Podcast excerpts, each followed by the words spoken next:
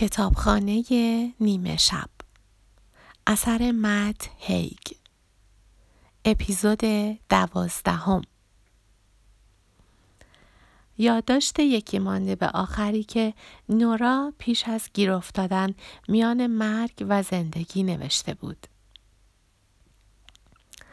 تا حالا شده با خودتون فکر کنین چی شد که کارم به اینجا رسید؟ انگار که توی یه هزار تو گم شده باشین و همش هم تقصیر خودتون باشه.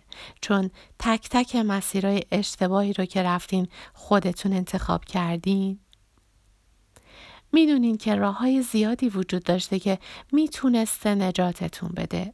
چون می‌تونین صدای آدمهایی رو بیرون از هزار تو بشنوین که موفق شدن ازش خارج بشن و حالا دارن با هم میگن و میخندن. بعضی وقتا هم از بین پرچین ها یک نظر اونها رو می‌بینیم.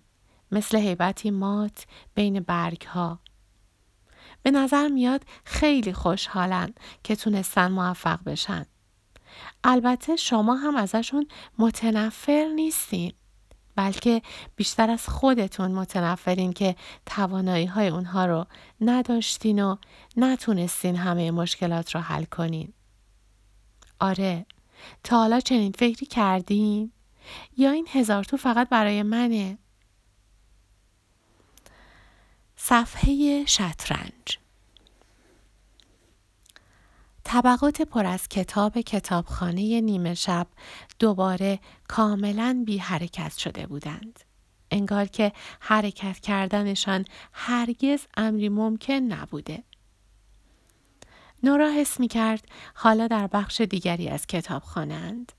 البته نمی‌شد گفت در اتاقی دیگر چون ظاهرا تمام کتابخانه فقط یک اتاق بی نهایت وسیع بود و از آنجا که همه کتاب ها هنوز هم سبز بودند به سختی می‌شد با اطمینان گفت که در بخش دیگری از کتابخانه بودند یا نه. اما به نظرش می رسید که نسبت به دفعه قبل در فاصله نزدیکتری از یک راه را قرار دارد و از اینجا می تواند از فاصله میان یکی از طبقات چیزی جدید را ببیند. یک میز اداری با کامپیوتری که رویش بود. مثل دفتر کاری موقت و بدون دیوار که در راهروی میان ردیف قفسه ها گذاشته شده باشد. خانم علم نه پشت میز اداری بلکه روی زمین جلوی نورا پشت میز چوبی کوچکی نشسته بود و شطرنج بازی می کرد. نورا گفت با اون چیزی که تصور می کردم فرق داشت. به نظر می آمد خانم علم وسط بازی باشد. همانطور که با چهره بیخیال به روبرو خیره شده بود مهره فیل سیاه را حرکت داد تا سرباز سفید را بزند و پرسید حد زدنش سخته نه؟ اینکه چی می‌تونه خوشحالمون کنه؟ خانم علم صفحه شطرنج را 180 درجه چرخاند.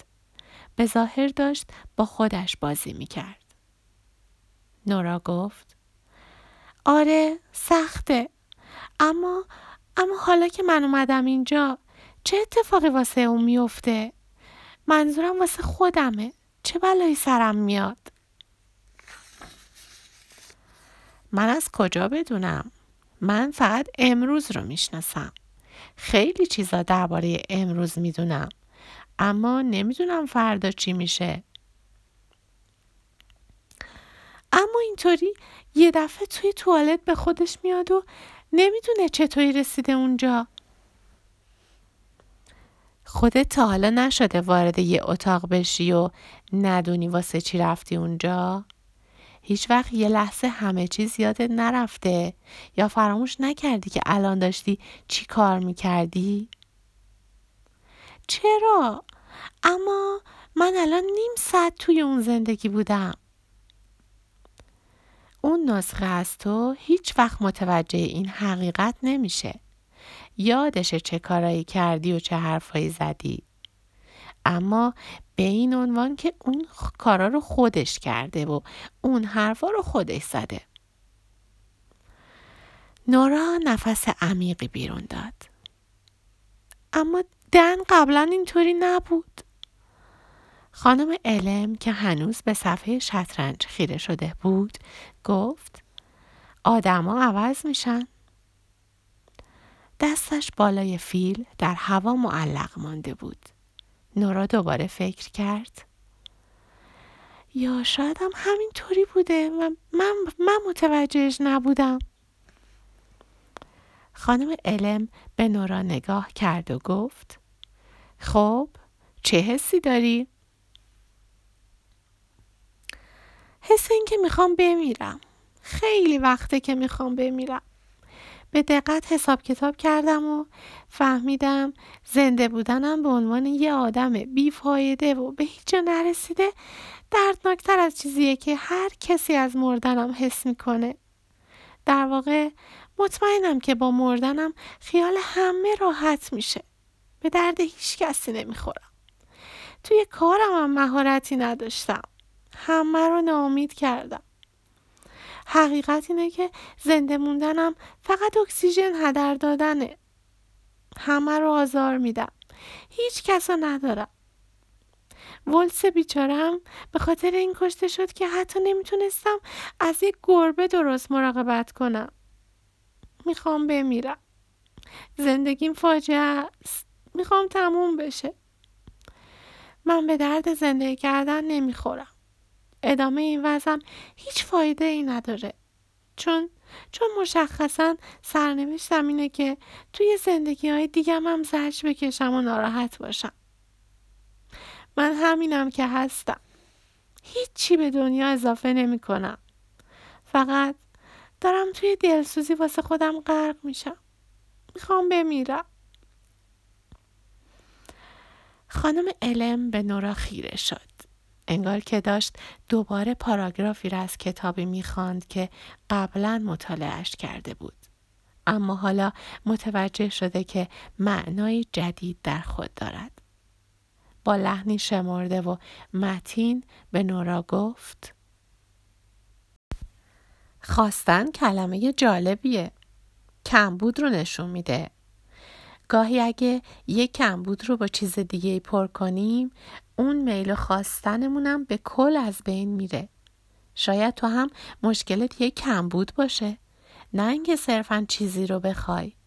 شاید یه زندگی باشه که تو واقعا دوست داشته باشی تجربهش کنی. فکر می‌کردم همین زندگی بوده. زندگی با دن اما نبود. نه نبود. اما اون فقط یکی از زندگی های ممکن برای توه.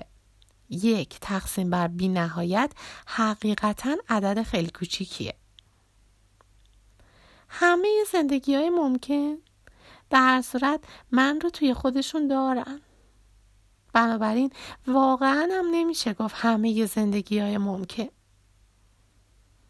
خانم علم به حرف او گوش نمی‌داد. خب بگو ببینم حالا می‌خوای کجا بری؟ هیچ جا لطفا. می‌خوای یه نگاه دیگه به کتاب حسرت ها بندازی؟ نورا بینیش را چرو کرد و خیلی آهسته سرش را تکان داد. یاد احساس خفقانی افتاد که از وزن آن همه حسرت به او دست داده بود. نه. گربت چطور؟ گفتی اسمش چی بود؟ ولتر اسم تصنعی و پرتکلفیه گربه بیچارم خیلی متواضع بود. واسه همین فقط ولت صداش می‌کردم. بعضی وقتا هم اگه شاد و شنگول بودم بهش می‌گفتم ولسی که البته مشخصا کم پیش میومد حتی نتونستم اسم یه گربه رو با اطمینان انتخاب کنم. خب گفتی خوب از گربت مراقبت نکردی. دوست داشتی چه کاری رو متفاوت انجام می‌دادی؟ نورا به فکر فرو رفت. کاملا حس می کرد که خانم علم دارد او را به بازی می گیرد. با این حال همچنان دوست داشت دوباره گربش را ببیند. اما نه فقط گربه دیگر که همان اسم ولتر را دارد در واقع بیشتر از هر چیز دلش می‌خواست گربهش را ببیند خیلی خوب دوست دارم زندگی رو ببینم که توش نذاشتم ولتر از خونه بره بیرون. ولتر خودم. می‌خوام زندگی رو ببینم که توش سعی نکردم خودم رو بکشم. خوب از گربم مراقبت کردم و دیشب نذاشتم بره تو خیابون. حتی اگه شده فقط واسه یه مدت کوتاه. دوست دارم اون زندگی رو ببینم. وجود داره. مگه نه؟